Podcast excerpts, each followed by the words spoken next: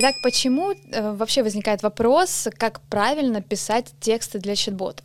Дело в том, что текст — это основной инструмент в чат-боте. То есть по тексту, читая э, само сообщение, читая кнопки, человек понимает, что ему нужно делать дальше. Здесь не подойдет история, как в email-маркетинге, когда вы можете вставить фотографию товара, подписать «купи», и в некоторых случаях это срабатывает. В чат-боте нет.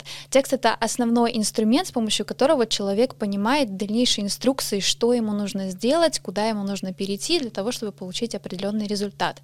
У вас может быть идеально созданный чат-бот с точки зрения структуры, то есть вы все продумали, все правильно, все создали технически, вы сделали какую-то сверхъестественную интеграцию, так что любой чих сразу же передается в CRM-систему, и тут же приходит человеку сообщение «Будь здоров». Но если текст написан плохо, если человеку не нравится тональность, с которой к нему обращаются, если слова запутаны, текста слишком много, долго такой чат-бот работать не будет. Давайте разберемся, какие есть особенности текстов для чат-ботов. Во-первых, Текста должно быть ровно столько, чтобы человек понимал, что от него хотят. Здесь нет места для вводных предложений, каких-то длительных описаний. При этом, если вы слишком жмете, сократите текст, человек не поймет, что он должен сделать прямо сейчас. То есть текст в чат-боте должен быть лаконичным и понятным. Во-вторых, ни в коем случае нельзя использовать профессиональный сленг. Например, как-то я делала чат-бот для косметического центра, и в текстах ребята написали слово «дерма». Э, целевая аудитория этого чат-бота — это женщины, которые хотят заказать косметологическую услугу. Никогда в жизни ни одна из этих женщин не смотрит на себя в зеркало и не говорит, боже, какая у меня сегодня замечательная дерма. Обычные женщины используют слово «кожа», поэтому такие фразы ни в коем случае нельзя использовать. Если бы э, чат-бот был сделан для косметологов, то дерма было бы уместным словом, но так как целевая аудитория — это прежде всего женщины, нужно говорить с ними на понятном для них языке. Следующий момент момент — это кнопки и тексты на кнопках. В некоторых мессенджерах, например, в Фейсбуке, есть в принципе ограничение 20 символов на кнопки, и вам нужно в 20 символов вставить емкую смысловую фразу, чтобы человек понимал, что произойдет, когда он нажмет на эту кнопку. Это вообще очень важный момент, когда э, человек, глядя на вашего чат-бота, глядя на кнопки, четко понимает, я сейчас нажму на эту кнопку, и произойдет вот то-то и вот то-то. Если у него не возникает такого ощущения, значит, значит чат-бот работать не будет.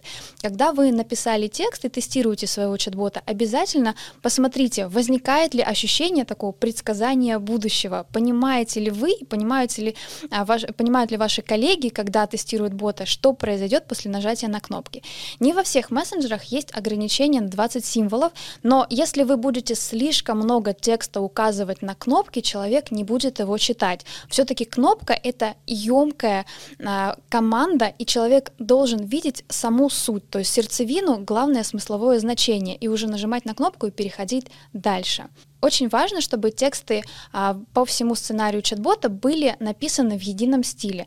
Бывают такие чат-боты, когда первое э, сообщение написано каким-то очень креативным языком, там яркий персонаж, там какой-то сленг, но оно вроде веселое, прикольное, а все остальные сообщения в этом чат-боте написаны непонятно как, и происходит такой диссонанс. Человек вроде бы подписывается и читает сначала в одном стиле, а потом этот стиль пропадает. Это тоже э, влияет на конверсию и снижает ее, к сожалению.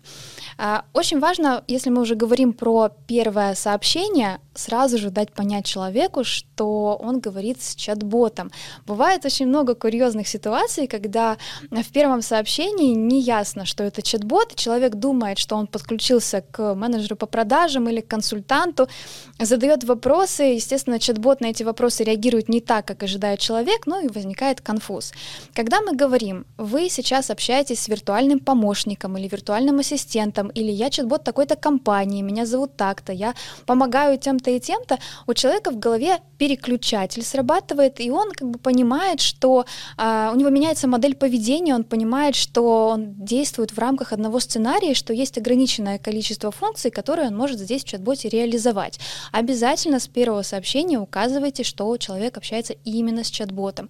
Еще хорошо обрисовать вообще возможности, какие есть у чат-бота. То есть чат-бот пишет, я помогу вам в этом вопросе, в этом вопросе и в этом вопросе.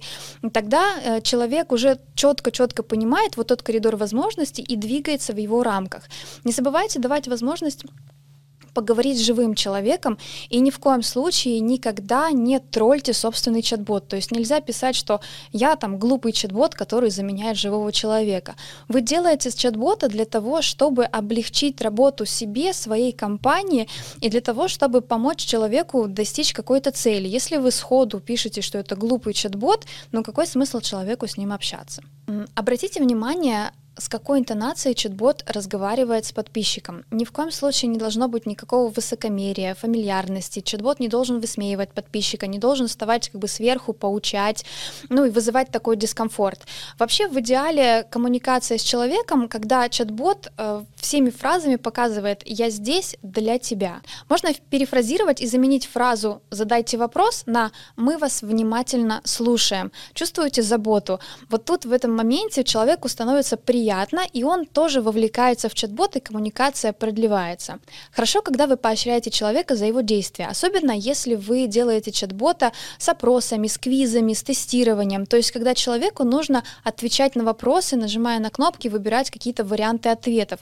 После каждого или там через раз хвалите человека, благодарите. Такие поощрения тоже очень влияют на то, что человек вовлекается в чат-бот. В конце концов, если у вас очень-очень длинный опрос или длинный квиз, вниз, в какой-то момент человек может устать. Если вы его поощряете, то вероятность того, что он дойдет до конца квиза, увеличивается. Давайте подведем итоги. Текст для чат-бота — это главный инструмент, с помощью которого человек понимает, что от него хотят, и э, продвигается дальше по сценарию чат-бота.